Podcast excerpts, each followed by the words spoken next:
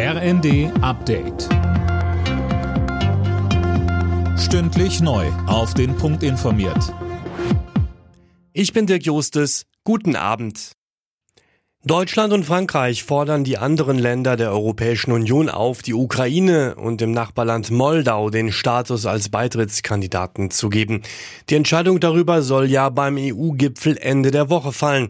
Deutschlands Außenministerin Baerbock sagte bei einem Treffen mit ihren Amtskollegen in Luxemburg. Ich bin überzeugt davon, dass wir jetzt die Verantwortung haben, der Ukraine nicht nur deutlich zu machen, ihr gehört zu Europa, sondern sie in unseren europäischen Kreis aufnehmen. Das ist logischerweise ein schwieriger Prozess, aber es gilt jetzt nicht nach Schema F zu verfahren, sondern diesen historischen Moment zu nutzen. Damit man bei der Stromerzeugung schnell auf Gas verzichten kann, fordert die Union, dass die noch laufenden Atomkraftwerke länger am Netz bleiben. Das sei machbar, so CSU-Chef Söder. Grünchef Nuripur winkt ab, die dafür nötigen Brennelemente seien nicht so schnell zu bekommen.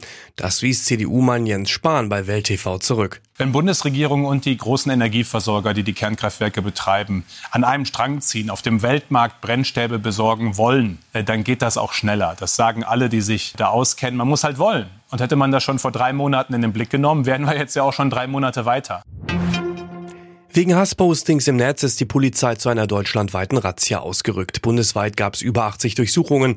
Hintergrund sind Hasskommentare nach dem Mord an zwei Polizisten in Kusel Ende Januar.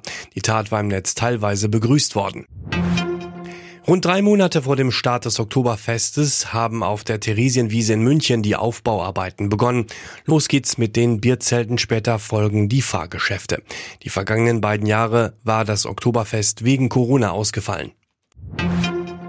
Der Fußball erholt sich von der Pandemie. Laut aktueller DFB-Mitgliederstatistik haben die Landesverbände in dieser Saison 346.000 Spielerinnen und Spieler neu aufgenommen.